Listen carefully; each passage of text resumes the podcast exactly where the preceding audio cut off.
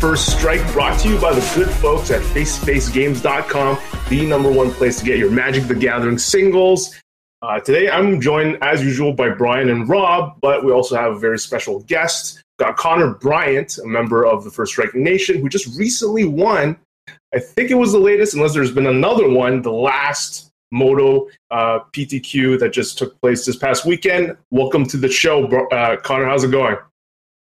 It's going good, dude. I've had a pretty good weekend, so I'm pretty happy. Thanks for having me on.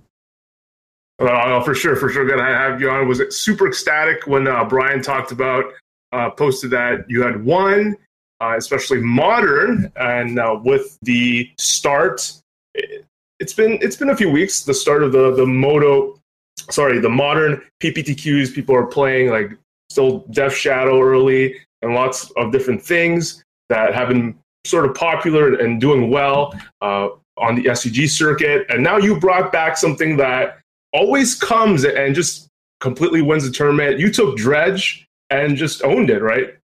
Yeah, Dredge was. Um, I've played it since the Open in Syracuse, and uh, I like the deck a lot. If people don't have hate, it's it's pretty great, honestly.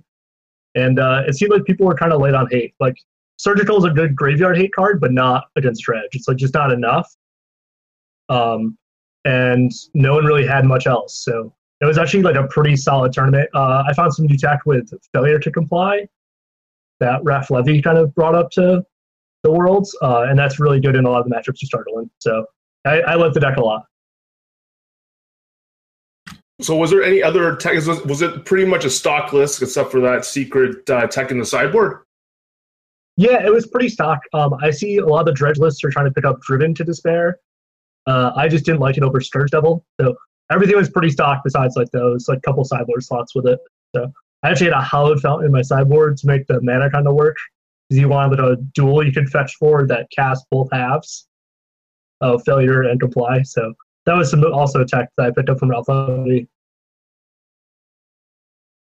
So I'm not sure if everyone has has played with uh, failure comply or seen or followed up on dredge failure being one blue as the split card, one blue, one colorless, return target spell to its owner's hand.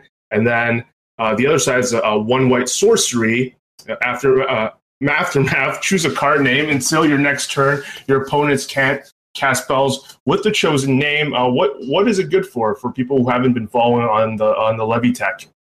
Um, so what's really nice about it is like against Storm, you can name Grapeshot. They like have a hard time killing you. Um, against like the Titan decks, you can kind of name like Primeval Titan or Scapeshift, depending on like what actually kills you that turn. Um, it's good even like against like the blue red decks to name like Anger the Gods to buy yourself a turn.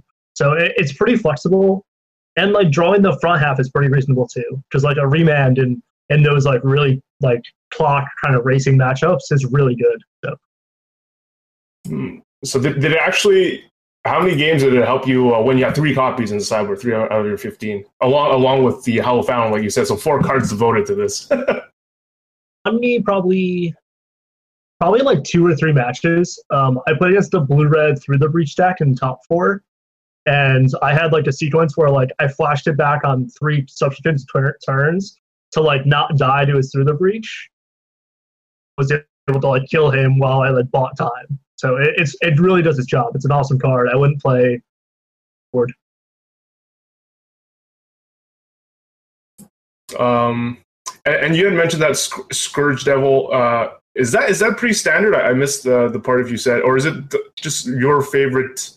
Uh... No, it's pretty standard. Um, it's a pretty standard pick. You can kind of play like Rally the Peasants, which is like the flashback trumpet blast, like two plus or plus two plus O for your attackers, um, or Scourge Devil, or people are playing Driven to Despair. I like Scourge Devil because you can rebuy prized amalgam with it, trick off on Bloodghast and stuff, and it's like a kind of crappy way to get your like prize models back, but it gets them back anyway. So I like it better than everything else. Uh, Rob, you've been sort of sort of grinding the uh, moto queues with with blue white and, and other shenanigans, uh, testing like uh, your your old favorite Ojutai. Like, have you seen much dredge uh, in in the mo- like in the moto metagame? Uh, I'll play against it like maybe once every ten to fifteen matches or something. So I mean, that's probably right about average for modern. like if I if I play in a league, the only deck I might play twice is uh, Affinity, and everything else is kind of it's it's very random. there's some leagues that are like it's really hard to get to three two, and there's other leagues where it's like you know just like a sweep to get five zero. Um, so yeah, it's weird. But I, I mean, blue white doesn't have a great matchup against uh, Dredge unless they want to, and I don't want to. I don't play it with the frequency enough to to worry about it. But if I was playing in a PTQ or something, now that this deck has taken down an event, I think people need to be a little more aware of their sideboard, which probably means that it's uh, a time to to dust off that affinity deck for your next event and, and bring that out. I would think. Um, what do you think of the failure and comply tech? Yeah, it, it's very weird uh, to me, but I you're kind of like getting um, I don't know. I guess for this deck, you're almost getting like time walks in a way for free, and so I guess when you're going off, it's pretty sweet and it's pretty low opportunity cost for you to do that, right? Um, since you don't really bring in a slew of cards or take out a slew of cards in, in any given match. So in any match where you like like like Connor said, right, where you'd just rather be remanding them, like almost playing a fish style game with your opponent. Um, it seems sweet to just be able to, to abeyance them for free uh, uh, randomly by just like hitting it off a stinkweed stinkweed dredge or something like that. And you have lots of ways to just like get it out of your hand when it's not good uh, there either. So yeah, it seems like sweet tech. It'll be interesting to see like over the next year or so whether or not it lives or if kind of like the deck gets a little more refined and it, it kind of like subsides and then people figure out better ways to to attack the metagame if the metagame gets smaller. But um, I don't know, it seems decent. I mean, it, it worked, right? So can't be the worst. Was this type of archetype ever your style, though? No, no, yeah. I'm not really into the whole um, play a deck that uh, if people want to beat it, they can just show up to an event and beat it. That's not really my jam because like you you really really need to understand the metagame to be able to do that. Like I agree that this was probably a pretty good choice given how little dredge is showing up in like the online leagues because I've been shaving like relics and you like the stock blue white deck usually plays two rest in peace and I've gone to zero and I just I just play the two relics now um, because it just has broader use and it's like I, I really only want rip against against dredge anyways. So um, if people are doing that and then just keeping their league deck and jamming, just going into the PTQ with it, then yeah, you're just gonna get like some free wins where some guys like like me shaved, shaved a couple cards too many, and now they went from like being a 55% favorite to being like a, a 40% uh, like underdog, right? Um, and so that, that's a pretty good place to be. And Affinity sees sees the same thing, right? But I typically stay away from Burn Affinity and Dredge just for that. If you just like play it on the week where people have like ran into it more than likely uh, in a league, and they're just like, I'm sick of losing to this deck. I'm never losing to it. when, I go into this event, then uh, I don't know. It feels bad. So I like to I like to be a little more I don't know, a little less susceptible to to the metagaming, I guess. All right. Um, Brian, what would you think about Dredge? And does that blue red deck that everyone's talking about with the with the 9 0 uh, really does it tickle your fancy here? Uh, I played something similar in the past, except it, this was like years ago. Except we had Tron in the deck as well, so you could actually cast your Emrakul's uh, along with uh, is it Sigbit? Deck's fine. I mean, I, I think it's like it was kind of invalidated while Twin was around. That was just a better, you know, set of blue red things to be doing. But now that Twin's gone, I don't know. I like the look of this deck. It, it kind of is. Um, if you listen to the game podcast last week, Jerry and I talked a lot about modern, and we talked about how uh, it may be a futile undertaking to try and control a game of modern for more than just a couple turns. Um, this deck dodges that problem, right? It tries to set up the early game in its favor and, and control things until it's just like, all right, I win now. On, on usually on turn five is a very plausible time for them to do so. Um, so yeah, I like the look of this deck. It's, it's kind of adding the right kind of wrinkles um, that a modern control deck needs to add in order to be successful. And I was a twin guy when Twin was around, so this is kind of falling into that same that same box. So I could get behind this deck for sure. I just feel like I've, like like you said you've played it before. I just feel like I've I've actually played an exact version of this, and maybe like it's it should be more in favor now because Twin is gone and people haven't picked it up since. But I, I just remember playing this list, maybe the Tron versions and even Tronless versions. And I don't I probably any, I probably shipped it to you like ten years ago. Like that's how it went. Like you probably were bothering me for a deck, and I was like, "Oh, I'm playing this right now," and you played it. I guarantee if we look back through like our uh, Facebook Messenger conversations, we can probably find it from seven years ago. That'll be your task, and you can post it in First Strike Nation and show that we've been talking about this deck forever. But uh, yeah, this is this is certainly you know cards that have been around. Even if you go back to the first modern Pro Tour, through the Breach Emrakul was very much a pillar of the format then.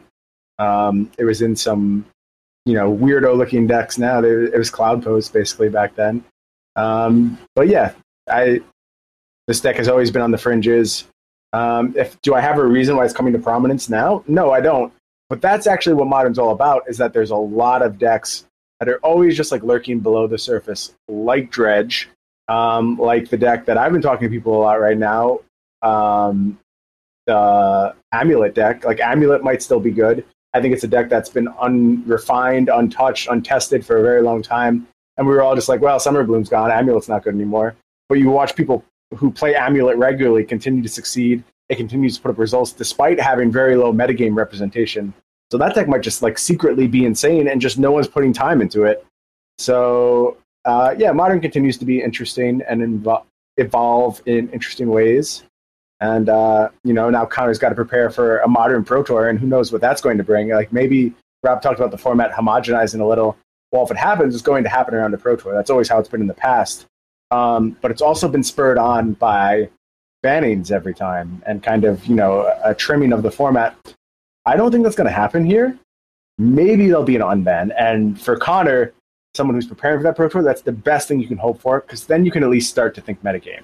Like the last modern pro tour I played, they unbanned Wild Nacatl and Bitter Blossom, and we you know played a ton of games. Realized Bitter Blossom was basically meaningless, and realized Nacatl was actually pretty good, which doesn't make a lot of sense now the way things shook out, but um, basically at the time it was a pretty good bet that a lot of people would play it, and a lot of people did. It ended up being 25% of the metagame. Um, so you can hope for an event like that where like I don't know. What what do we think is the most apt candidate for unbanning at this point? Probably something like Bloodbraid Elf is the one that catches my eyes. No, saying things no, like- no. that's the only reasonable crazy. card. That card's not no, that card's not that good. It's not that good in the context of, of current modern. Like it's it's totally fine. It would probably be like a two of in Jund, and Jund would still not be that great. And it's not going to really spur on any new archetypes. The only thing is like something weird, like I don't know, some kind of weird cascade deck, like swans or something goofy. Um, and I don't, I don't think you're afraid of swans, so it should be okay. I'd rather them unban Jace than than Bloodbraid Elf. Well, so Jace is a point of contention. I I honestly don't know if Jace is safe. I'd like them to unban Jace too, but if we're just talking about like what I think their most likely move is, I could see Bloodbraid Elf being it because it doesn't cost a billion dollars. It's kind of like more innocuous than a card like Jace, which was, you know, banned in standard, a flagship card in um, Legacy, and you know has been on the sideline since Modern started. So you know, I'm just spitballing here, but if something like that happens, Bloodbraid is unbanned, then you could predict a field of 20% Jund, and maybe you could start making some decisions based on that. Uh, and I bet, you know, going back to Amulet, big mana decks are pretty good against Jund, so whatever. This is all hypothetical and a, a million miles down the road, but just something to watch out for as we get closer to the modern Pro Tour. Um, Rob, like, what do you expect people like in like we talked about in standard how people have been adjusting far slower than than the online metagame. Uh, where do you see like in real life? Would you if you were to play in a real life PPTQ, do you expect people to actually react and have more graveyard hate than usual? In real life, no, I don't.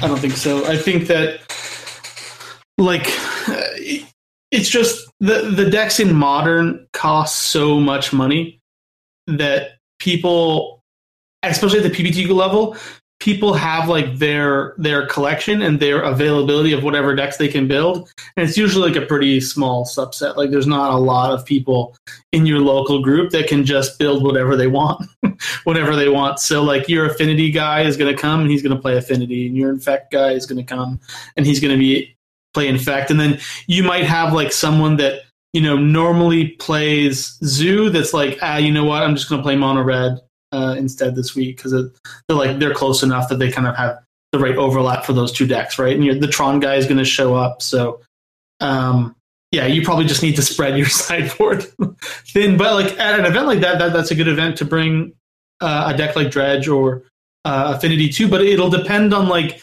that LGS, right? Like does that, does that LGS already have a Dredge guy, and is that Dredge guy like usually 4-0ing? Because if he is, then people have like their two rips and a relic or whatever in their board, right? And they're they're ready. Where that LGS doesn't have uh, a dredge guy, then like you know half of the tournament's going to come up with probably you know very under adequate uh, sideboard hate for a deck like dredge. So I, I, don't know. It's like the the the real life local metagame is a very weird beast. requires a lot of context, and you kind of need to be in the know uh, to figure out what's going on. But I, I, found that actually like a lot of store owners are very proud to talk about what's winning at, at their tournament. So if you're interested in playing at PPTQ, it's it's a pretty good idea to stop in the shop like that week and just chat up the owner and see you know what what people are usually bringing to his or her um, modern event. Uh, you know, and, and what's winning.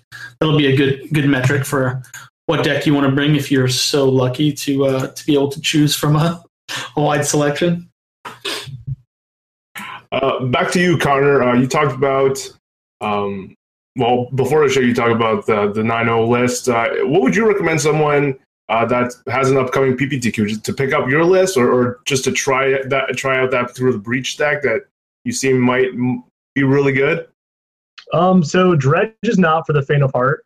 Like when you lose to a rest in peace, it's pretty like soul crushing. Um, so uh, if you haven't played dredge before, I probably wouldn't pick it up just because like between the operations of the deck and paper and like losing a graveyard hate, it's pretty, a pretty long day uh, if it's not going so well for you. Play whatever you're comfortable with, honestly. I think that's like the biggest edge you can gain in modern is just play the deck you know.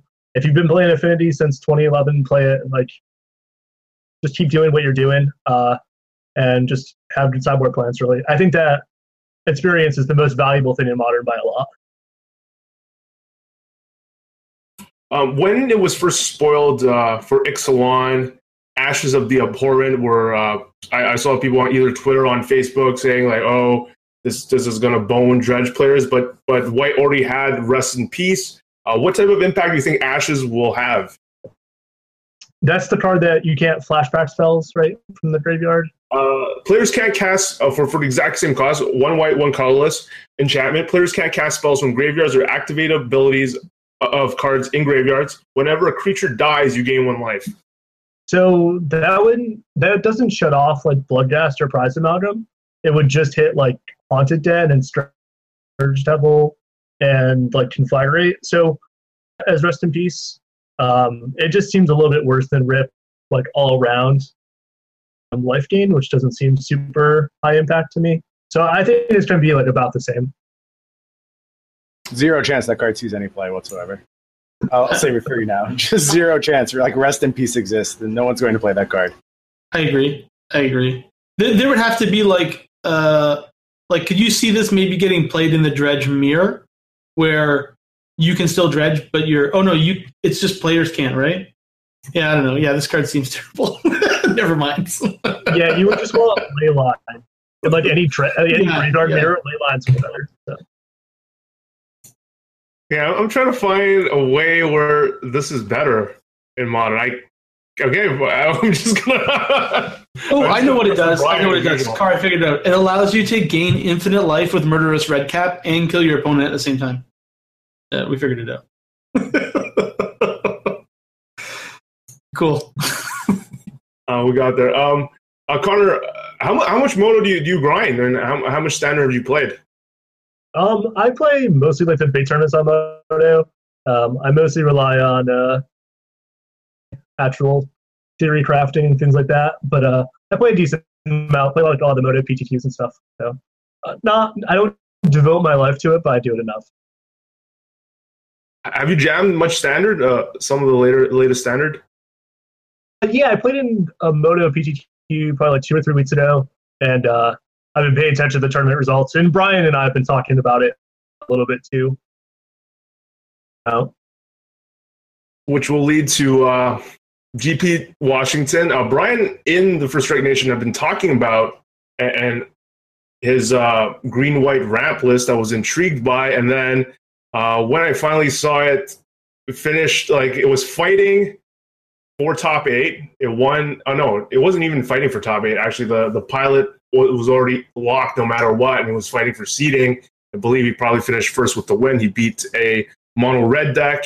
Um, a mono red. I was watching uh, the match and chatting with Rob. Well, Rob wasn't really paying attention, and uh, I was just like, the, the mono red guy had six cards under Bomat Courier, and I just wanted him to crack it.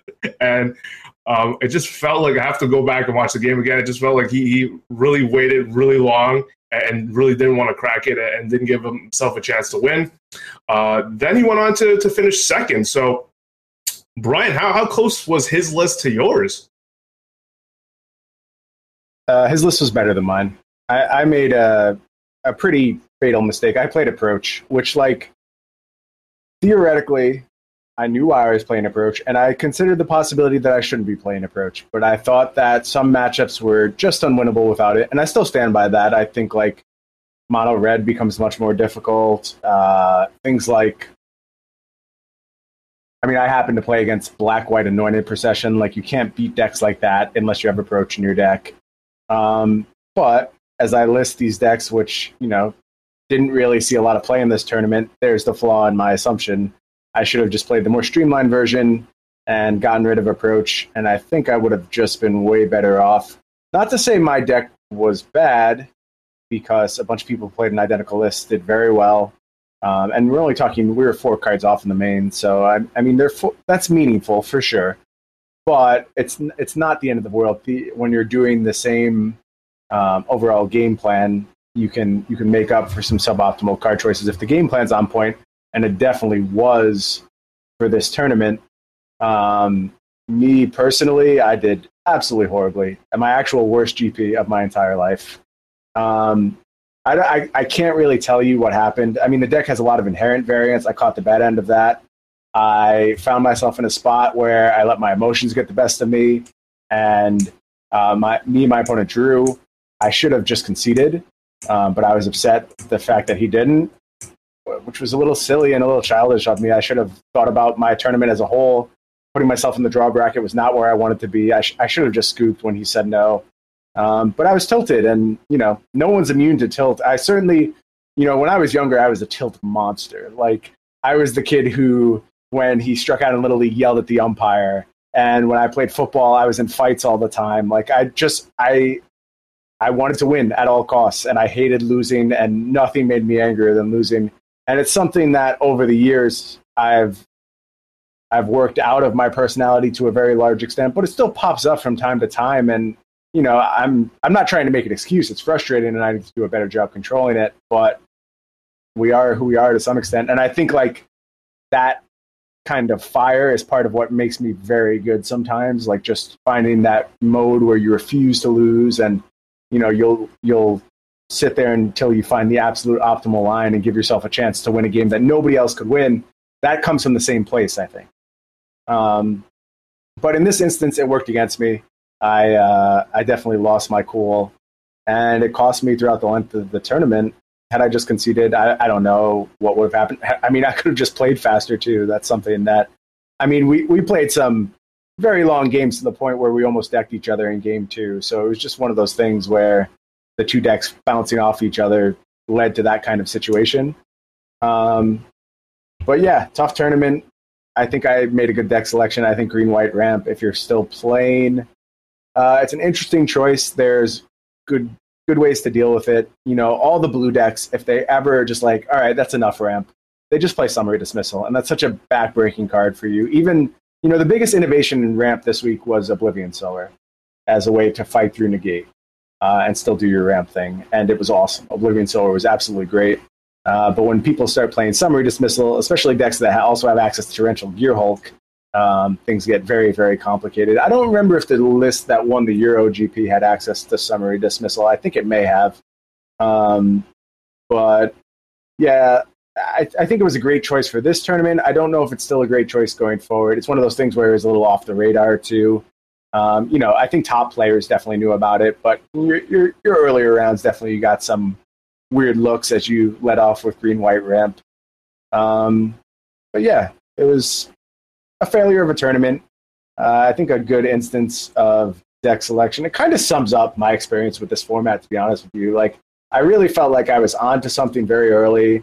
I was kind of on ramp when no one else was. I still think ramp's great. I mean, finally, it takes to the end of the format for ramp to top eight of GP, but here it is.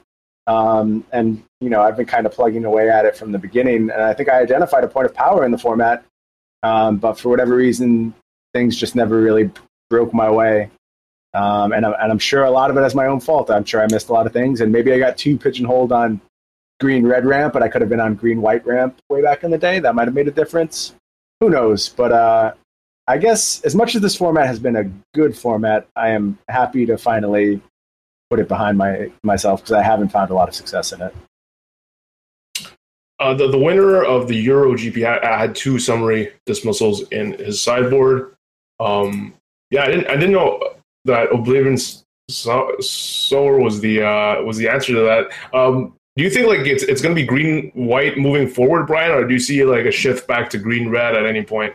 Well, we've only got a few weeks left of this format, right? So, what's it like going forward? It probably has dinosaurs. To be honest with you, like that's that's the future of ramp. You lose the Sol lands, you lose the Eldrazi, but I know I was talking with Jerry the other day. He's excited about the Wrath dinosaur in the context of ramp, which I I get. Um, you know, I had a little trepidation. It's like if the, if this deck couldn't really get the job done with Sol Lands and Ulamogs, does it get the job done with dinosaurs? I don't know, but a couple of these dinosaurs are really powerful, particularly the Naya one. Um, but I think that's going to find more of a home in a. If you recall old Jund decks, like Rakdos Return Jund decks, where they did ramp a little bit, but that wasn't the primary basis of their plan. That's what I see these dinosaur decks looking at uh, looking like in the future. They have the four five guy, which is really good, one that draws a card. They have the five five life gain one, which you know, in context with the the huge trample guy that puts multiple dinosaurs into play. If you ever hit two of those, you gain twenty life on the spot. Like that's pretty insane.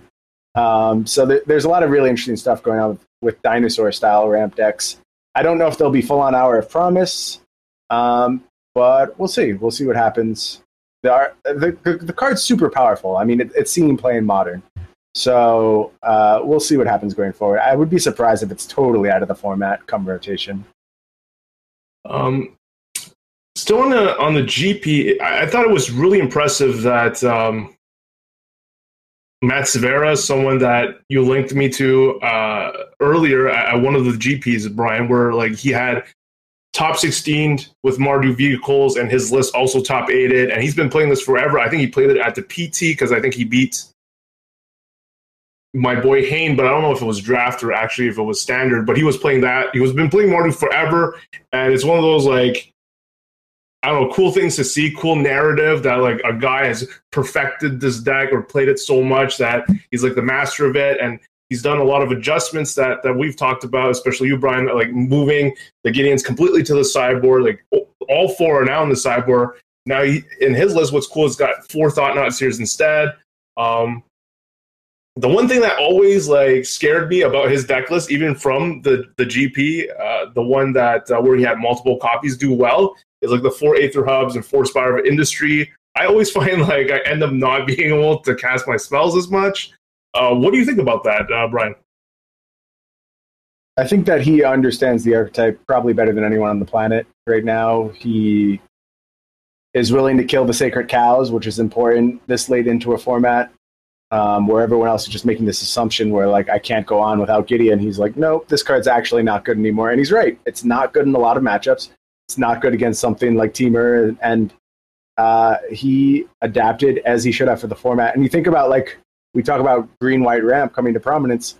Well, holy shit, he's set up for green white ramp already too. He's a week ahead of the format, and already adapted. So, and he could go even further if he wanted to. He could get uh, Warping whale into his sideboard very easily if if green green white ramp continues to be a problem. So, you know, it's something we talked about from the beginning, right? Mardu is infinitely customizable, uh, and he customizes better than anyone on the planet. So he's he's rewarded with the W here. Um, I guess he earlier in the week he sent Jerry the list and was like, "If you want to win the GP, here's the list you're supposed to play." And Jerry's just like, "Yeah, okay." Because uh, we've both been hating on Mardu lately. Like, I don't, know, I didn't see it. I don't really understand why it's advantage in the format, and like base Mardu isn't. But if you understand the format well enough and are, are willing to make these kind of you know wholesale changes, then yeah, Mardu can be you know the GP winning deck. I love it, uh, Rob. I mean, this was our first love. This was like the first love of the first Strike Nation. This was the genesis of First Strike Nation. First Strike Nation wouldn't exist without the the Mardu list and the PowerPoint uh, presentation that uh, the slide that uh, Brian had. And and Rob, like we've been messing about Temur all along. Was Mardu what we should have just been iterating on ourselves? No, I, I actually think that uh, this deck doing well this week is kind of uh, a fluke, just given how the metagame looks. So, like, if you want to beat Temur, you should try to go over it. Um, going under it doesn't really seem to work uh, because like Longtusk Cub and then Vir- Virtuoso just make it it like there's some of their draws are just so annoying to get under them. So like e- even like Mono Red has like I, I, think the matchup's not like terrible for Mono Red, but like some draws that Temur gets, you're just like yeah I can never. There's just like no way I can never win this game. So you see all these ramp depths decks coming out of the woodwork, and you see them doing well. Like especially the um, like Brian was alluding to, like green white ramp kind of uh, coming into its own uh, this week. And like, yeah, if you want to beat green white ramp, it makes sense that you want to put a quick clock on them, which is like Scrap Heap, Toolcraft Exemplar, Heart of Kiran, uh, and you want to disrupt them. So that's like taking out Gideon and putting in Thought-Knot Seer, which actually makes that whole four Spire, four Aether Hub uh, mana base a lot more palatable because they need the colorless sources and they don't need the double white, which was that was really the thing that the Aether Hubs and the Spires punished you for was like you can't cast Gideon on curve. And if you're not casting Gideon on curve and Mardu, then like what, what, are you even playing the deck for, right? And that's when you saw people like start to pull back on Aether Hubs and start putting in like more um, more Shambling Vents or more Needle Spires or more basics or or whatever, and going up to 25 lands or playing like 24 and two caravans so that they can make sure that they could hit their their turn four Gideon, and like you just remove all that nonsense by putting four Thought-Knot Seer and there, right? Um, I, have kind of tried a list similar to this, and I didn't have good success, but that was a way earlier uh, in the format when there was a lot more blue decks, and like you know, getting your Thought-Knot Seer uh, countered and playing kind of a slower game with a little bit more disruption and less just like if I stick this four drop, the game's over.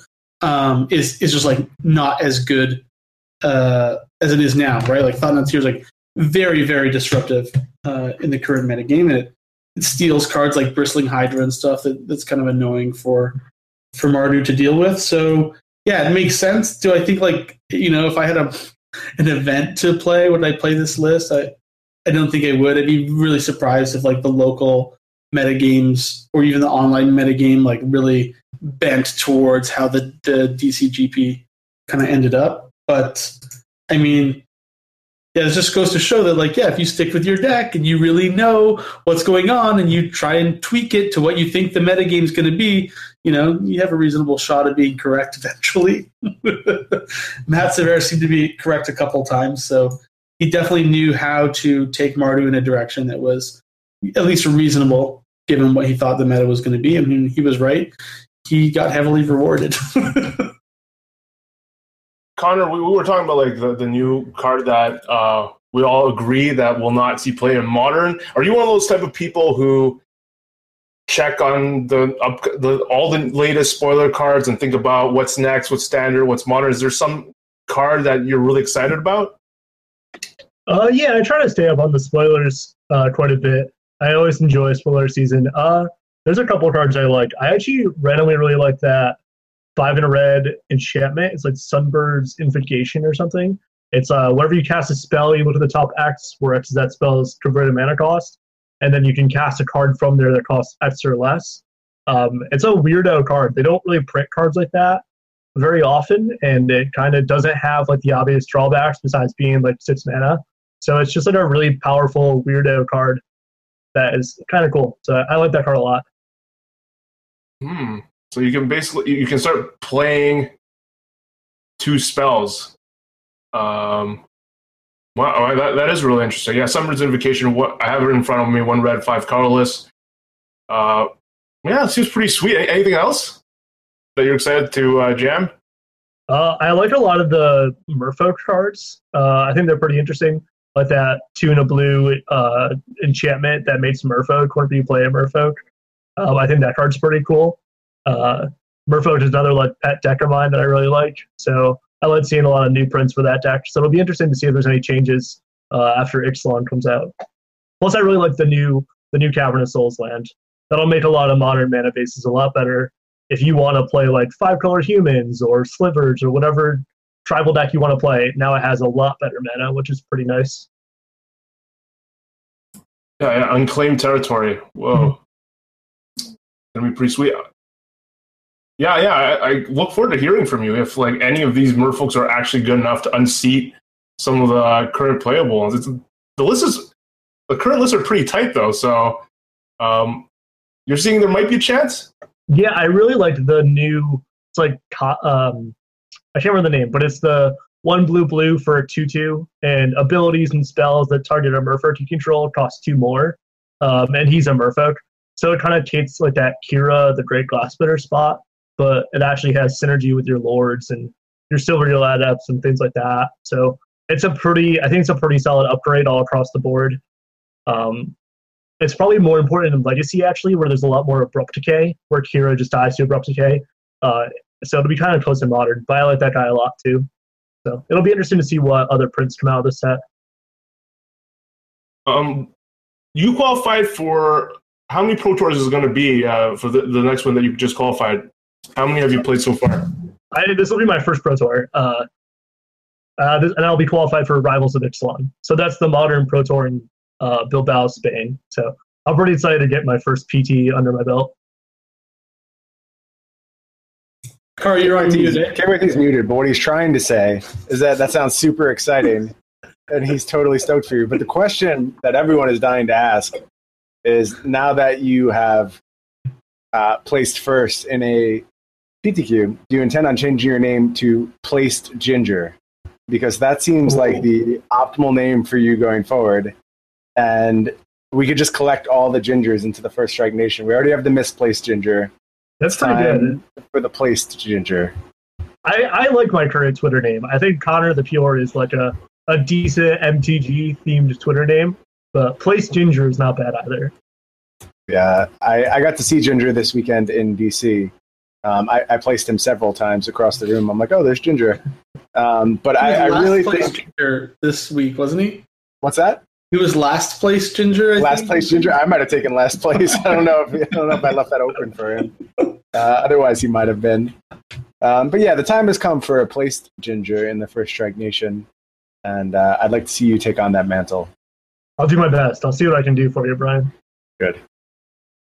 Um, before I muted myself, I guess um, I wanted to know like how long, how many years have you been playing competitively? Like how long have you been striving for for this goal of making it to the PT?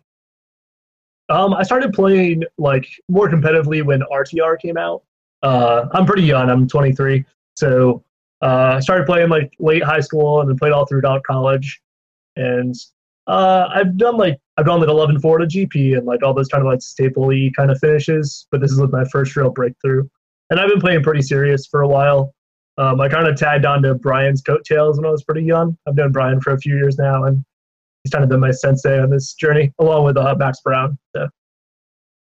Uh, I mean, I that's sweet. I, I have got uh, so it brings my back so many memories of me like trying really hard to to win these uh, old style PTQs and feeling like it's impossible after years of trial um, until I finally got there.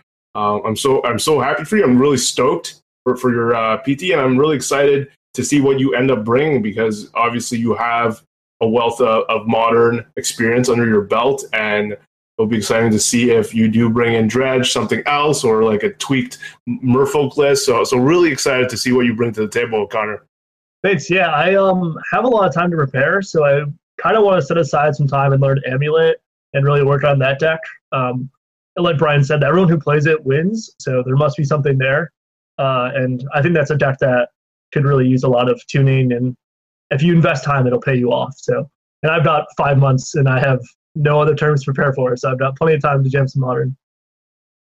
All right. I, I hope you, you get yourself ahead of the curve. Like, thanks you so much for coming on the show, giving us like some dredge info. So for people who might be playing dredge who wants to use the same cyborg tech in their upcoming tournament, um, seems like Connor worked for Connor. He thinks it's legit. Uh, yeah, good luck, and I'm sure we'll have you on the show sometime in the near future, Connor. Good luck. Cool. Thanks so much. In five months. Take care.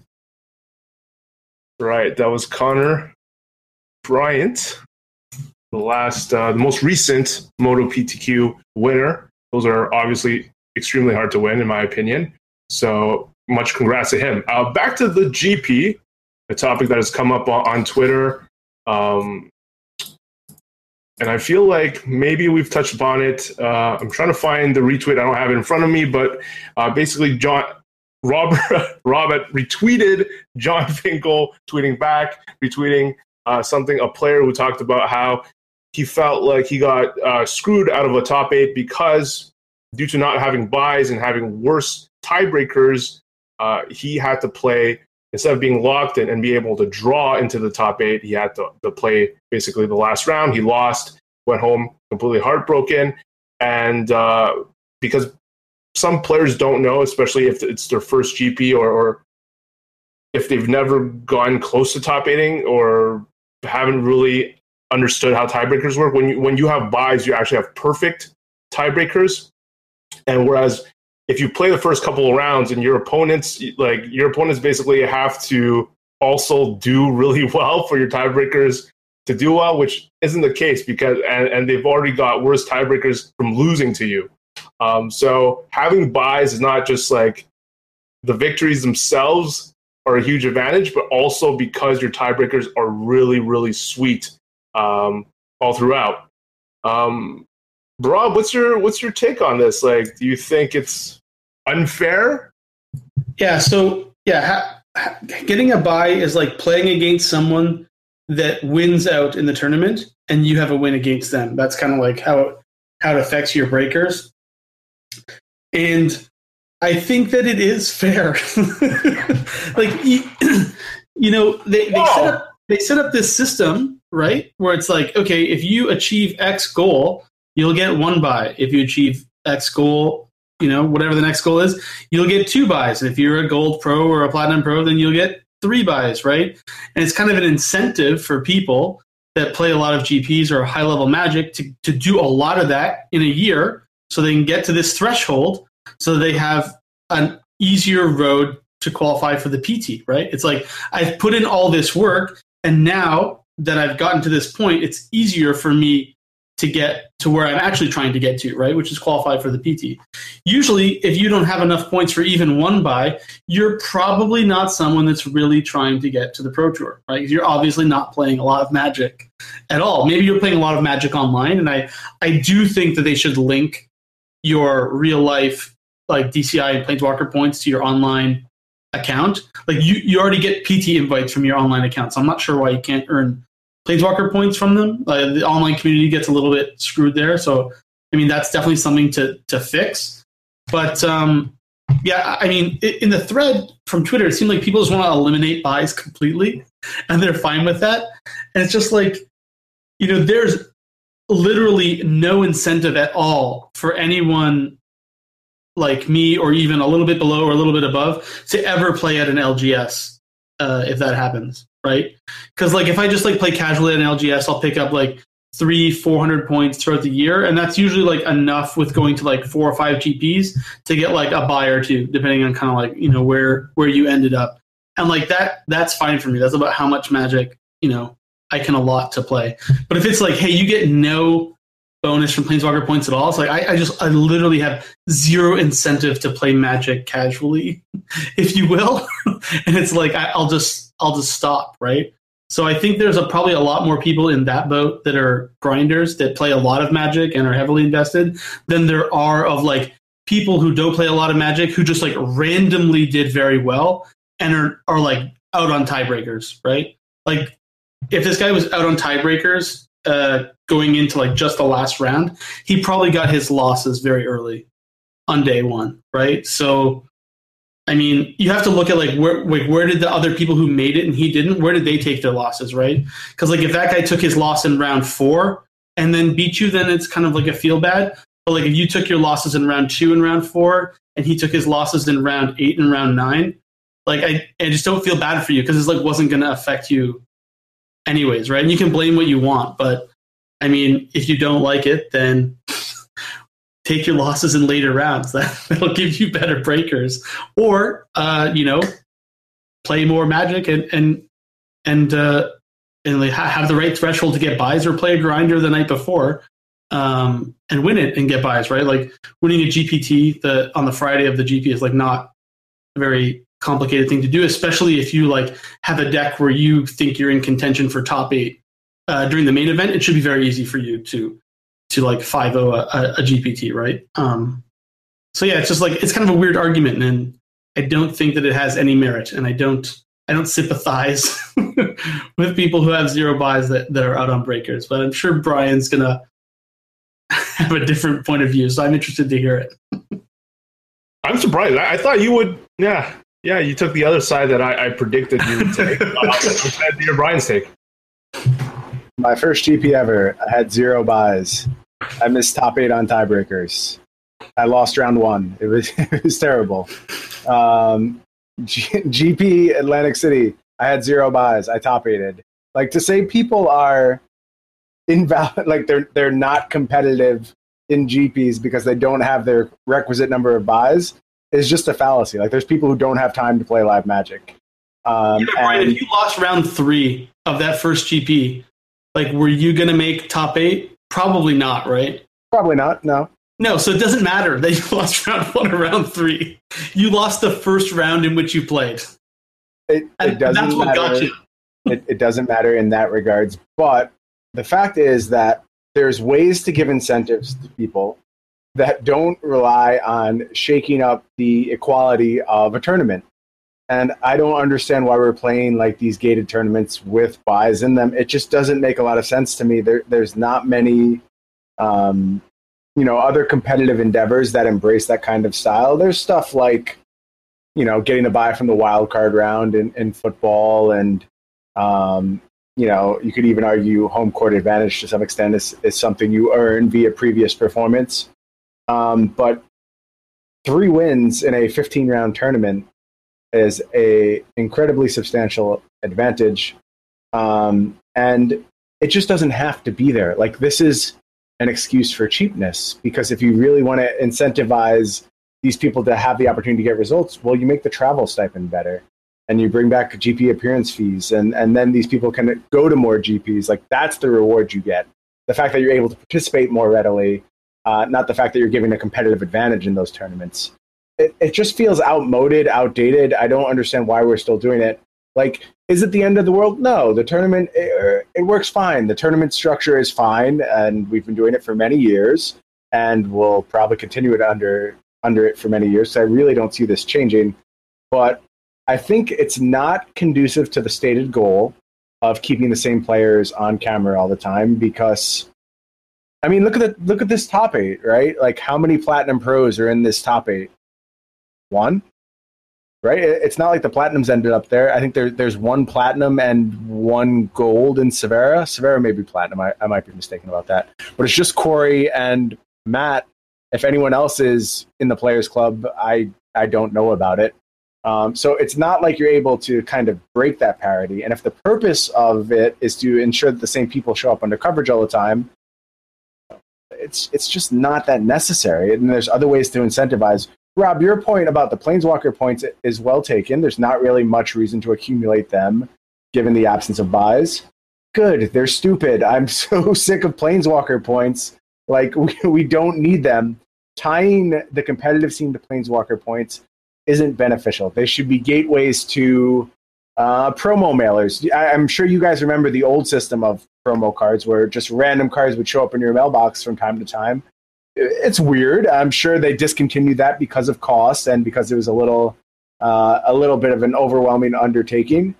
But there's other incentives you can give to players rather than things which directly impact um, tournament results and and tournament equality. Uh, it just seems like it's something that's ready to go. And I'm not just saying that because I'm usually on like the bad end of things. Like there was a time when I had three buys via DCI rating, and I still argue that DCI rating needed to go as a system of qualification and um, you know, used to be able to qualify for Pro Tours off DCI rating. That was a horrible system. But I benefited from it a ton of times by having three buys at various GPs. I couldn't play any Magic outside of GPs because I was just locked out and I couldn't put my, you know, I couldn't put my DCI ranking at risk. But, but still, it was like, I, I don't know. It just doesn't. It doesn't make a lot of sense to keep doing this. I hope that things change, and I really like that um, I see a lot of platinum pros getting behind it because they're the ones who are kind of benefiting right now. And the fact that they're like, okay, look, for the health of this game, this doesn't make a lot of sense, says a lot. It speaks to the viability of buys in the future. And uh, I hope we see some changes soon because it's good that the ball finally got rolling on this stuff. That's terrible. Those first three rounds are just, or I mean, at least the first two rounds are just like so. They're going to take so long. no, day one going to take so long. How much time is it really adding to the end of a round? In like an 1100 person event, at least 60% of the people have one buy. I I think that's reasonable. Yeah, Yeah.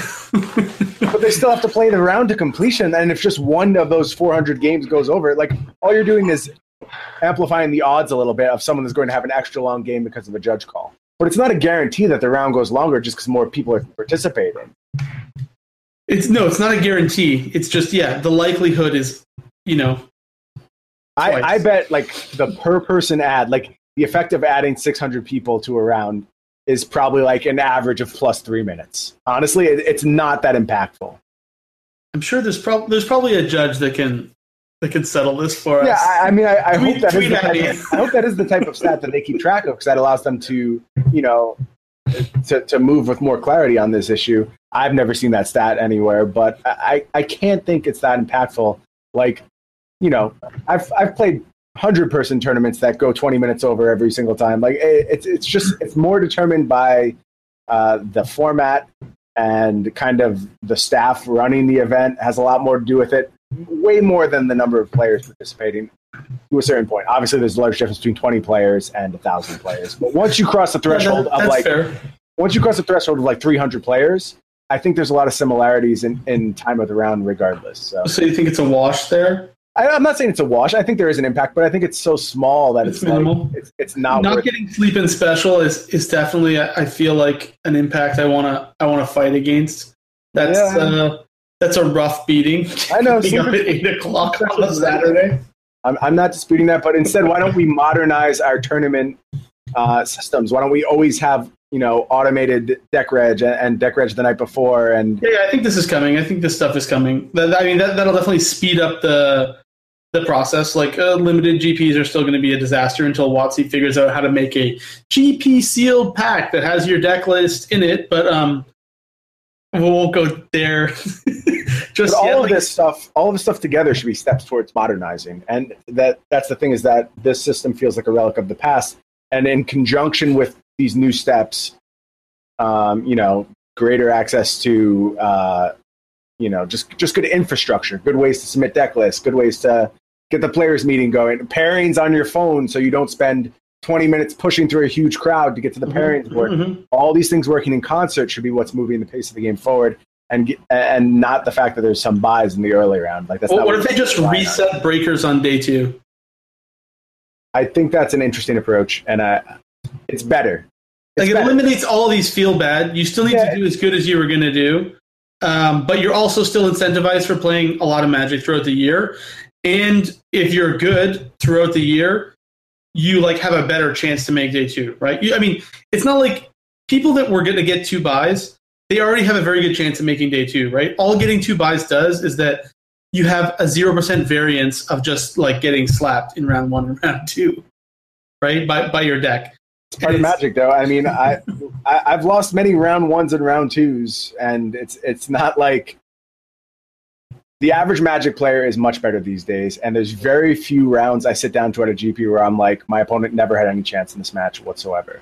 Like things could have broken one way or another if I missed this land drop, if I mulliganed one more time. Like it, players are are not disqualified on play skill as often as they used to be.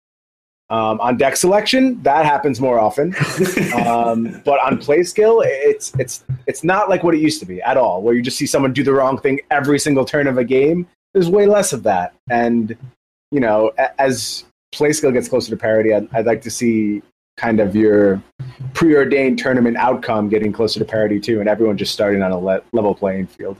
It, it's interesting. I mean, so to your point about uh, feeling like you already won the match when you sat down, I've only had this happen to me once, and it was at a limited tournament. Um, like Theros block sealed, I think. And my opponent, uh, after we shuffled up and presented and then like cut, he put his deck in the middle of the table, like it just like right in the middle of the playmat. And I was like, I, this was like round six. I was like, I feel like I'm in control of my fate here.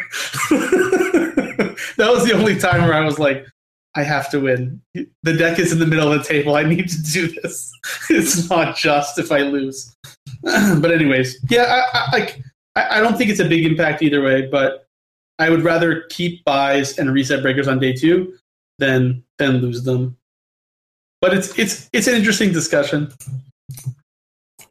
I think it's a really interesting discussion of of many th- different things that you can do, and uh, think I felt the same like what Brian talked about. I for the longest time I couldn't even without too many buys. I just could never miss day two. I would day two like almost all the time, and felt like the first two rounds were usually virtual buys. But except for my last last GP where I got slapped, where I brought blue blue white copter, blue white flash my deck, and faced a mirror. And the opponent was relatively competent and smashed me. So um, I think maybe I haven't played enough GPs to know if things have changed, like like Brian said. But but I'll take his word, of course. Um, I do wonder, like, what if Magic grows to a point where there's like for these regular GPs, if it hasn't been trending that way, but if there's like a lot, lots of players, like way more uh, than expected, what do you think the best way to handle it would be? Would it to be like really to split um, the tournament into two tournaments? Do you ever see like, I guess it's not feasible for a lot of us where um, they would make Friday part of the main event to stretch it a bit longer. Do you ever see that type of stuff, uh, Brian? Friday's a no go. They they lose half their participants if they start putting Fridays in the mix. Um, what's the answer if tournaments get huge? I don't know. They're, I mean, they're not right now. That's that's what I'd say to that. They're trending down. They're trending way down, actually. Um, so I don't think that's the issue we need to be concerning ourselves with at this juncture. Um, if they do start getting huge again, you talk about running two flights at once. I think is you know having having split GPs is, is one answer. Um, other potential answers: uh, higher entry fees.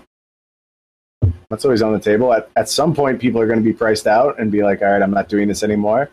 Um, we've already shown that we have no idea where that point is because people are happily paying hundreds of dollars uh, for these silly VIP packages and things like that. So, um, yeah, I don't, I don't know, but I, I wouldn't focus on that for the time being. It's not a problem we're dealing with. We, for whatever reason, things are trending down. Maybe that is the effect of these higher price points. Maybe I'm understating its impact because you know attendance has steadily been trending down for a while now.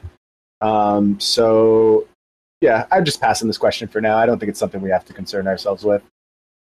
I think you, you've been always the proponent of the of the baller GP of the hundred dollar. I, I kind of look forward to that. I just want a great experience. Like I'm willing to pay lots of money to be like comfortable and play Magic in a recliner or something like that. So if it, if it costs two or three hundred dollars for entry fee and the prize support is way better, I'd be on board with that. But I, I understand that's probably not a good thing for the health of the game. So I'll give you a pass, Wizards. This is one idea you don't have to co-opt from us. You can just let this one slide by. Maybe in the future we can come back and, and talk about this one. But I can't. I would love it, but I just can't see like the price structure changing much. Would just be paying for. We wouldn't be paying for like a bigger prize pool. Like all of it would just go into recliners and stuff like that. Um, I do wonder, like for the last round, uh, Rob, do you know if there's a reason why they they pair people uh, via highest to lowest tiebreakers? Like if wouldn't it force more people to play if the last round was also sort of random?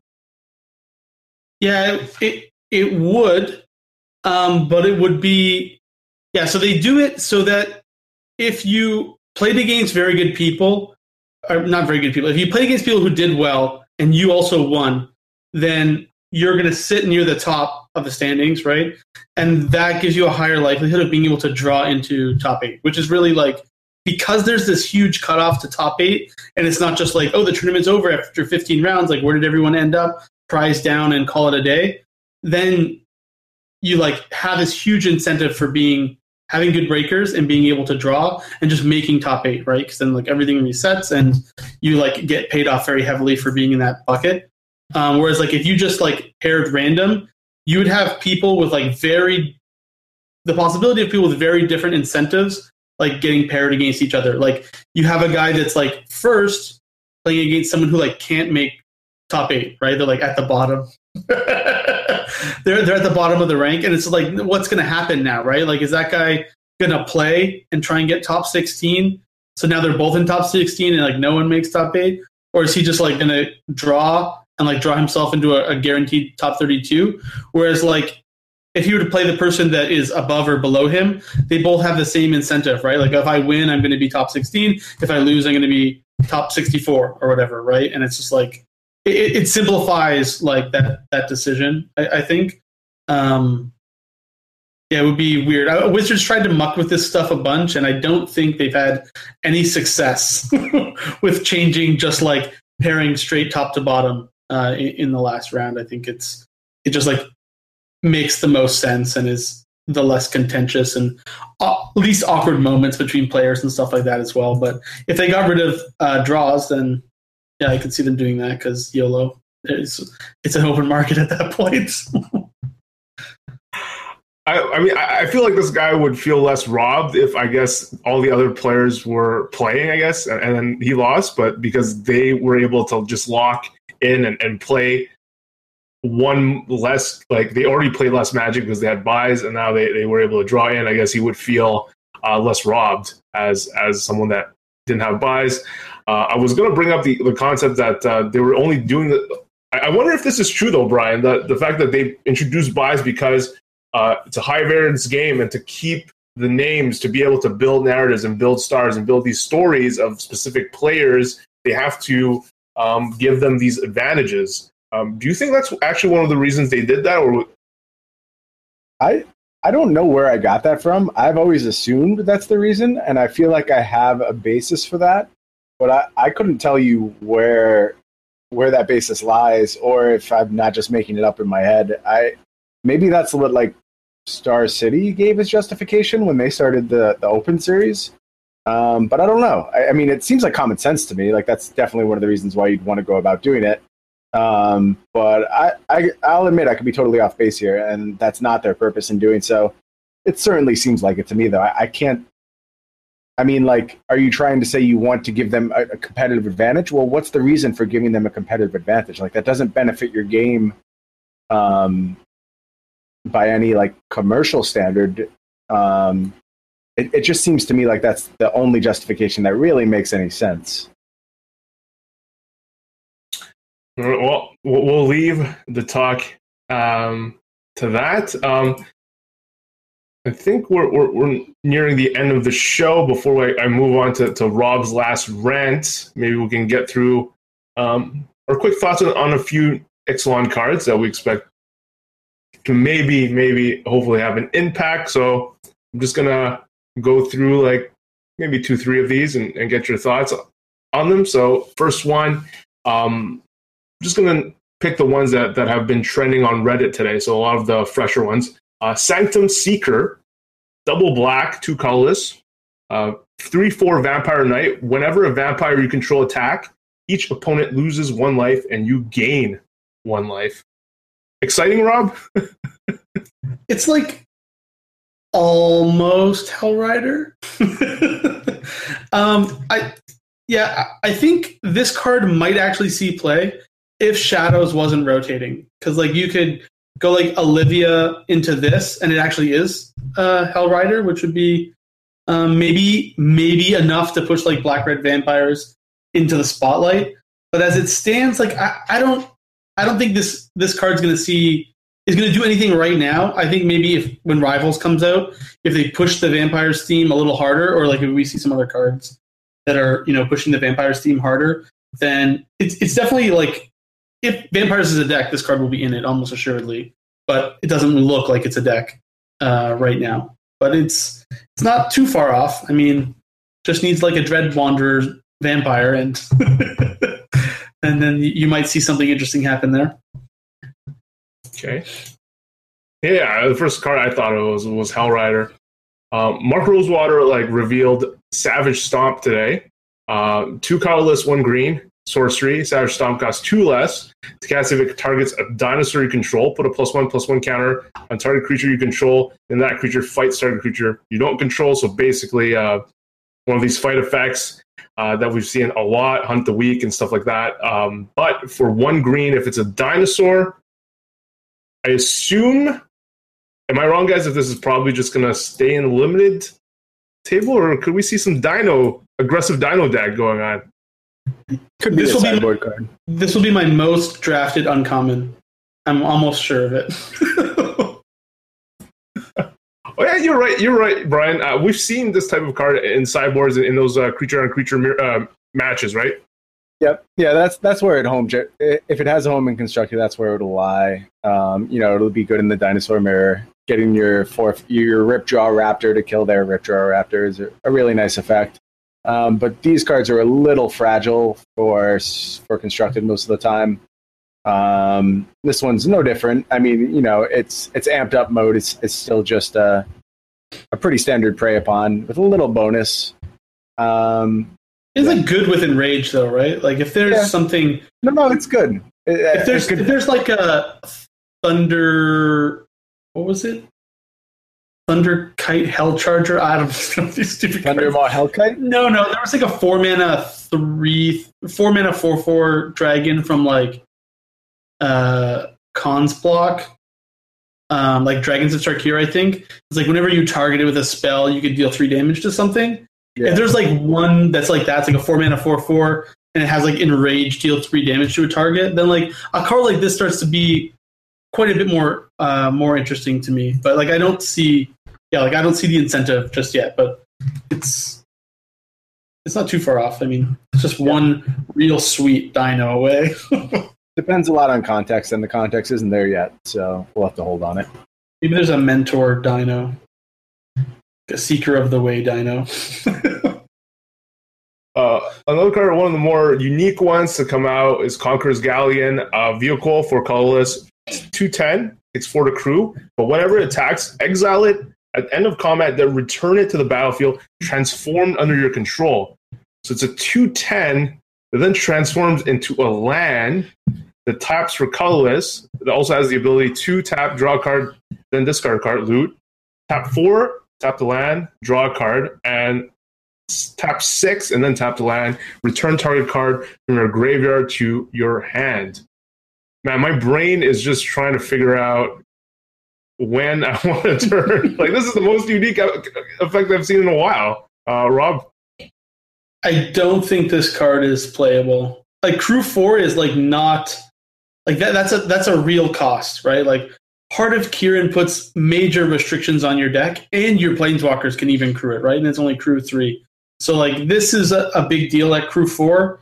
Um, Abrade just blows this thing up real easily, And like even when you flip it, like have you done it? Like yeah, you ran to mana, sort of, right? but like if this if say say like it was just the the front side, right?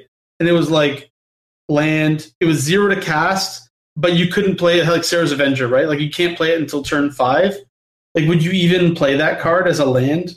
I mean, it would make some decks, but it's not an auto include. So the fact that you have to pay four mana the turn before, and you have to crew it, and it's got to survive through combat. yeah, I don't know. I'd be very surprised if it's made its way into constructed decks. I guess I guess this is maybe this is one of those cards where you got to figure out like if it's fast enough for uh, limited, where we've seen a lot of these cards, these these card advantage type spells that have been too slow in certain formats, like uh, uh, uh, what's it called? The tome, where you have to like tap four and tap it to draw a card. Uh, Jayemdae Tome. yeah. yeah. Like where I used to think it was a bomb, like a while, a long time ago, and then when it was reprinted in a more recent set where the format was really aggressive, it didn't seem that playable anymore. Where you'd have to basically invest eight mana to go up a card uh, and tap like tap it twice. And maybe a question here is like, is this like even good enough in limited? Uh, Brian, what are your thoughts, uh, both constructed and limited, on this? Not even close to constructed, and I think it's probably even bad and limited. It just doesn't seem that good. The payoff really is. I mean, you invest a ton into it. The format has to be super, super, super, super slow for this to yes. be a, like a hugely impactful card in limited. Um, and then it makes sense. It would be uh, a dominating card for sure. But the other themes I see don't really fit with that. I, I, I, don't know. I mean, this this doesn't seem like it's doing enough for me. And like like I said, it's not even close and constructed. There's no chance this sees constructed play. Um, and I don't even know if it'll if it's a card you want in your limited deck. Yeah, un- unlikely. Crew, Crew Four was like such a beating, even in in Kaladesh, where they're like, and you don't get you don't get any like offense from it. Like you just kind of like like you have to be ahead on board give up that lead you had to now get like some card advantage in the late game. I don't I don't know. I don't I don't see this at all. And like, you know, you want the backside in a control-ish kind of deck, but you still have to muster crew four. Like it, it's very difficult both to turn this on and to then get value out of the backside. So I, it could be that like I'm really underestimating the value of flipping one of these into a land, um, but I don't think so. I don't think this card's particularly good. Thaumatic Compass gets me excited though.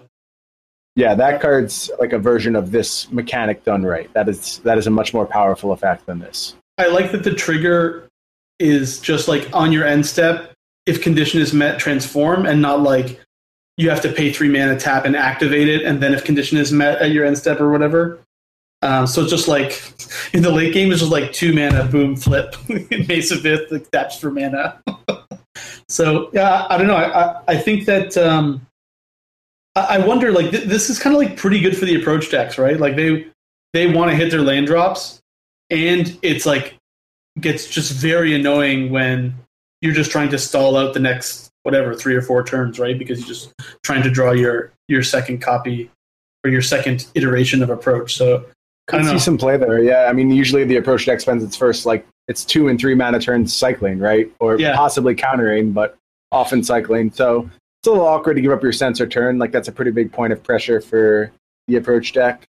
Um, but you know, the approach deck could certainly change form and, and, look a little different, and and this is a nice effect in that deck to be sure. So yeah, maybe it's not everywhere in the main. I can see this being just like the mirror breaker though.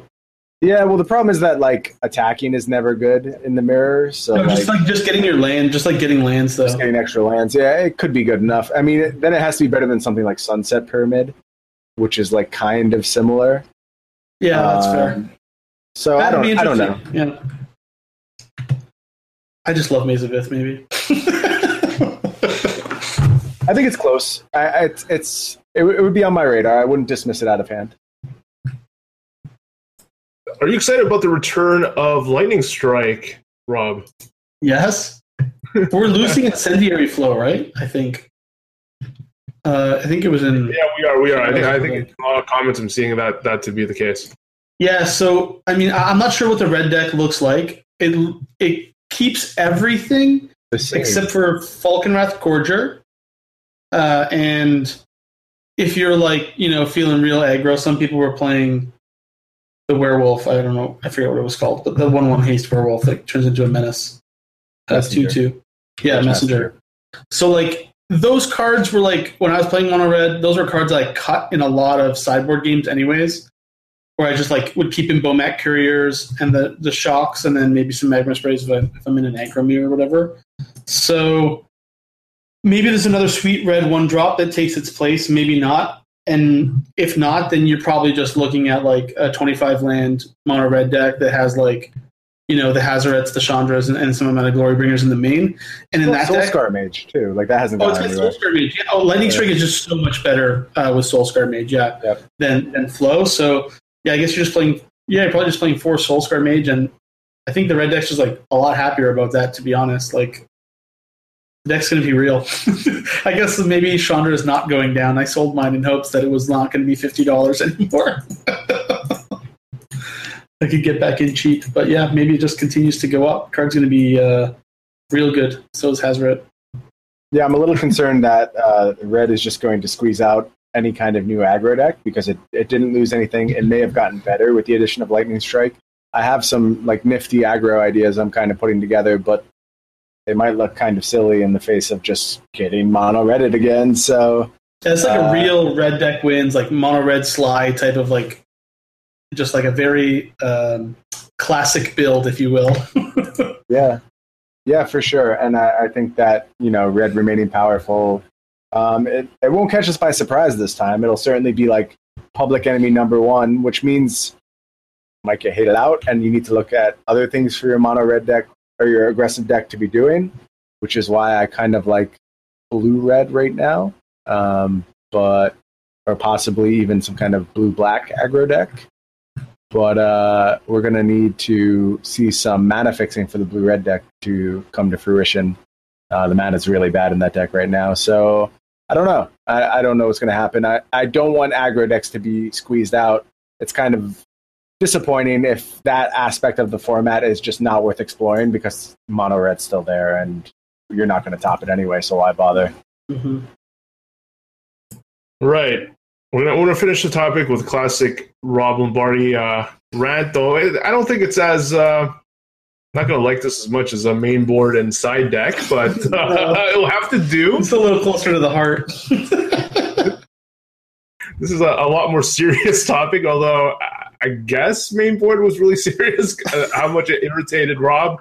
Uh, this one has to do with uh, Brian DeMars' article called "A Critique of Gamer Language," something that he wrote last week. And I'm, I'm just going to let Rob take it away. But uh, in the article, he talks about the three things that need to be removed from gaming languages: uh, one, rape; two, go kill yourself; three, illnesses. Um, and example, I was reading it to see what, what he meant by illness and, and stuff like this hand, this hand is cancer or AIDS and stuff like that. So really trying to eliminate, he thinks we should eliminate this type of language in the game. And we, we see a lot of initial, even in, in the Facebook comments, which can, in the world of comments, could be very negative. We, we have a few people that wholeheartedly agree with, with uh, Brian's uh, sentiments and, and his push to eliminate this type of language. Um, does our friend Rob Lombardi agree with his article?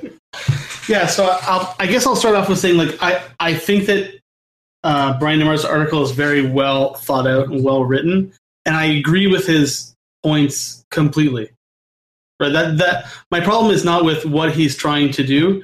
My problem is with I guess the response of people uh, commenting on his article. Right, um, so I think he did it in a very well and like well thought out and very progressive way, where it's like hey, you know, like I've noticed that there is this kind of issue in the community where we've now moved to a spot where like these three things are like not, you know, politically correct for for public use anymore, right? It's like, yeah, that, that's accurate, right? Like 10 years ago there were there were different terms, right? Like if you grew up in the 80s, like you were in high school, like people would say things are gay or things are retarded just like off the cuff. That that was just that was the slang at the time and then it became not okay to to do that right and it's not like the people that were using that language uh, at the time like really meant any harm by it. It was just common tongue to do it, and that's what people were saying, right? And then eventually you kind of like grow out of that phase and you realize, oh yeah, like this might actually affect people in a negative way that like I, I don't really intend to be doing that when I say it, but it is. So I'm gonna like try and change the way that, you know, I describe things. And like even for me to this day, I have to like sometimes I have to think very hard about like not just like falling back to like one of these high school words that was just like very very commonplace for me to use right where it's just like someone asked me a question i was like you know i have to think about my response a little more because like you definitely you, are trying very much not to do that right? So i guess what i'm trying to say is that in in the responses people are just like trying to like hang and like ban anyone that like uses these language in like an lgs or something like that. And my point is really that like that's not going to get you to the future that that you seek right? Like you need to have a much more progressive discussion with these people because they don't a they don't think that they're doing anything wrong and they don't think that they're harming anyone right? Because it's like you're saying this thing that's offending me and they're like well i'm not my intent is not to offend you so like this is your problem and not my problem. And if you like just come back at them with like well you know this is how it's going to be and everything's like written in stone so like just get out of our our store then you're creating an unsafe environment for us then you know they're going to get defensive and it's going to get it's going to get worse right so like really the way to like you know educate these people is to really like show them why you feel it's not okay and you see a lot of people complain about like oh some person like used this phrase like I, I see it on twitter all the time and it like very much exploded when this article was written, where it's like, yeah, people use these phrases all the time and it just like aggravates me. It's like, yeah, then go and, and, and tell them, right? Like it's just like a re-education process. Because those those people, for the most like, okay, some of those people are definitely dicks, right? And they're using it to be offensive. those people, you're not going to change their mind, and those people should be removed from the community.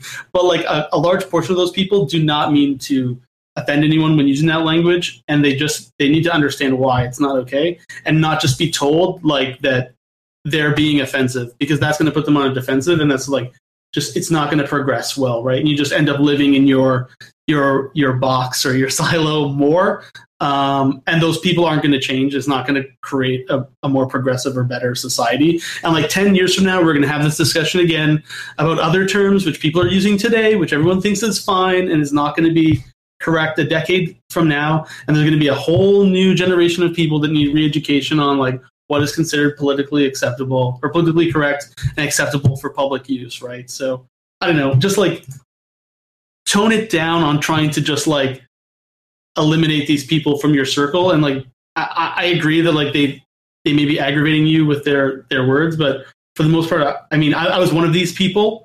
It took like a very very long time for me not to use the language i was using. It was I'm sure that all of us in the 80s are are very much in the same boat, and it's not the intent. So when I see it, I'm like, I think of myself at like 17. We're like, what would 17 year old Rob would have done if he saw these type of comments about what he was saying? It was like, it would have not been, it would have not been a very constructive discussion. I, I can assure you that and and kids are worse these days.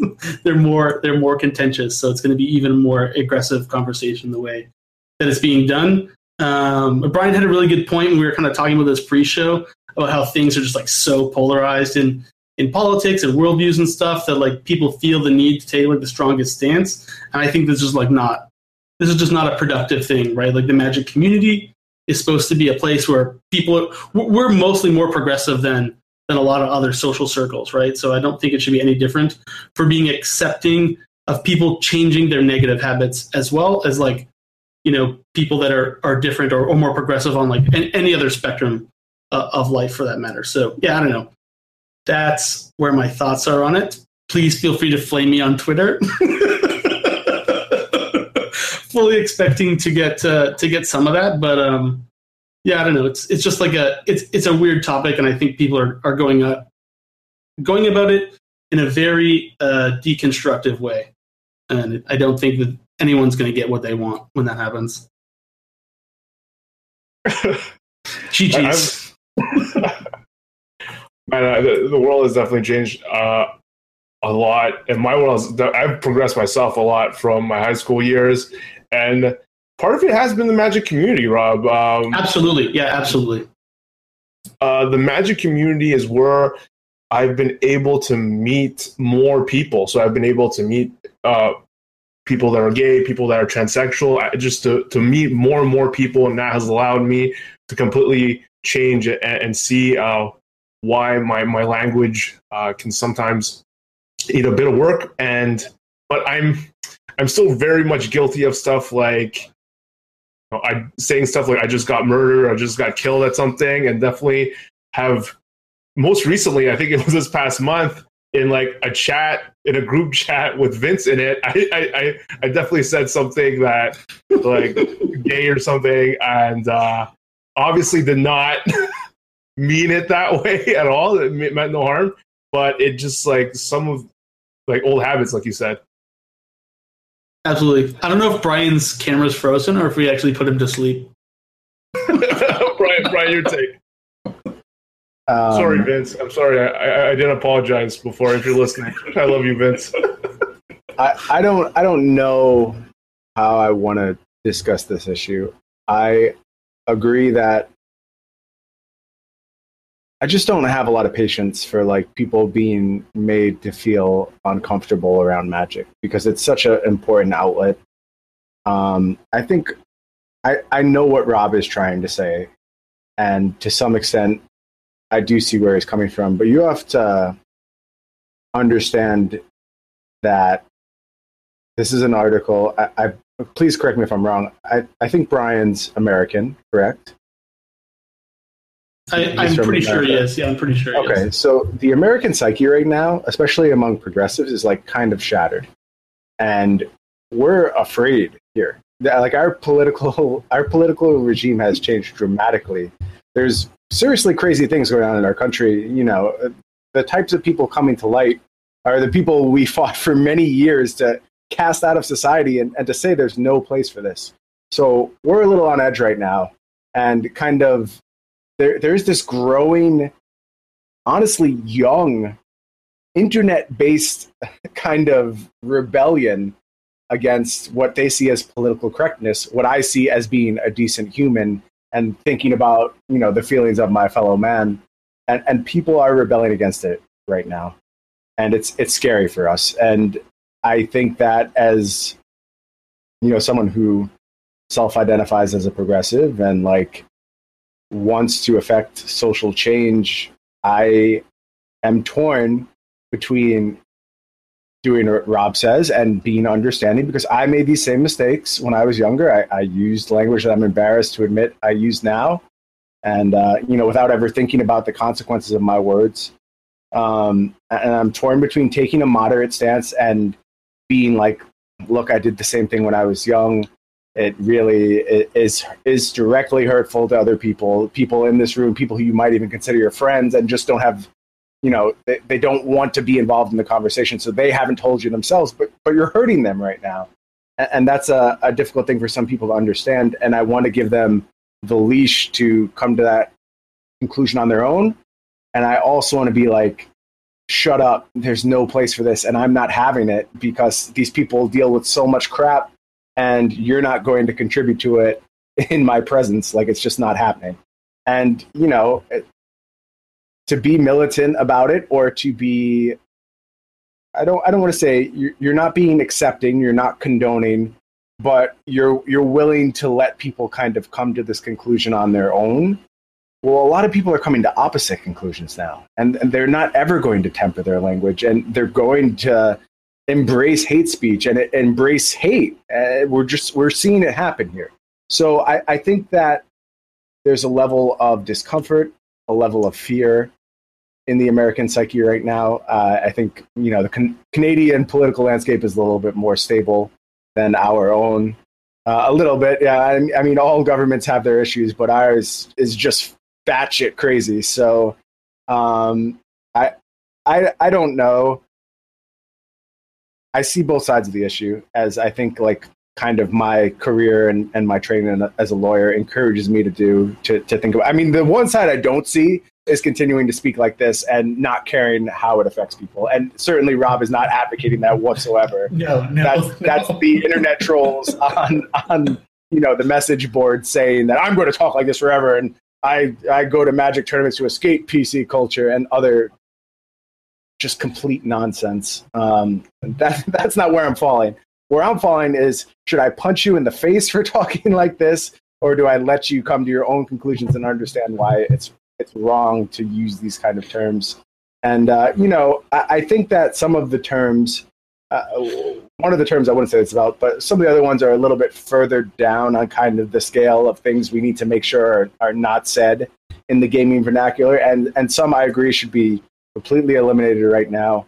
Um, but I, I wish I had the right answer on how to approach this problem. I think honestly, the best thing you can always do is is talk about it, have conversations about it, because you know it. it not to paint myself in this light, because I, I hope that I'm. I hope that no one's here looking up to me. But if someone I looked up to when I was younger had a conversation like this in my purview, and I could I could see someone who I respected and who I thought was intelligent saying some of these things, I'd be like, hmm, you know, I never really thought about that before. I, I hope that when fans of Magic players see these conversations come up, they have the same response and they go, oh, you know, here's a, a really bright person who I, I respect saying some of these things. Why am I talking like this? Like, what? Why have I decided this is okay? And and they very clearly think it isn't. Um, so you know, I, I think that as long as we're having conversation, we're helping to move the discourse forward, and that's really what was great about Brian's piece is it moved it, it moved the discussion forward. Um, but I, I don't have the answers. I mean, these are complex issues, complex times. Um, but think about it. I guess that's what I would say. Think about it. Sit down, just actually think about your language, and you know, do you want to be the type of person that makes someone else's experience worse, or do you want to be someone who people want to be around. And, you know, maybe your other friends who, you know, really like off color jokes and, you know, kind of making humor of other people want to be around you. But the vast majority of this community is is not going to want to be around you speaking like that. I, I can promise you that. I mean, maybe you happen to find find a little hole of the magic community where this stuff is acceptable, but at large, it's it's very clearly not. And uh, you know, think about your language and, and think about what you're doing. And I, I don't see how you actually take time to consider and come to a conclusion that it's okay for me to make other people not enjoy their time around magic because what are you here for? Like, there's just no reason to be participating in this community if you're actively trying to impede other people's, you know, enjoyment of the game. I, I don't know. I'm happy to talk about this more. It is something um, that I do care a, lot about, but it, it, it's hard to talk about in this format. I think I think it's better served by direct conversation and just you know, I've I, I've had many discussions on car rides to Magic tournaments about this type of stuff, and I have a very good friend who was the worst. Just like the worst language, like no idea, and he's he is a good person, but he's an idiot. like he just doesn't understand why these things matter, and he's turned the corner. He honestly has and I, I, don't know what set off the light bulb, but um, you know, over many many car rides to PTQs and various discussions, I could see the light starting to come on in his head, and it is possible to affect change. So don't give up on that. Most uh, wow, I feel like we've gone went deep. serious mode. We went deep. We Oh, went deep. So, uh, I just one point. I think that uh, the answer lies somewhere in between Brian's two uh, default responses, which is eliminate the contention or let them go on being who they are or coming to their own conclusion. I I think that the answer is to really start a dialogue with the offender, if you will, like at the at the point of uh, offense, right? And that's when it's the most awkward for them because they have to try and defend something uh, in person to someone like to their face where they know that they're not like it's very hard to to defend that, right?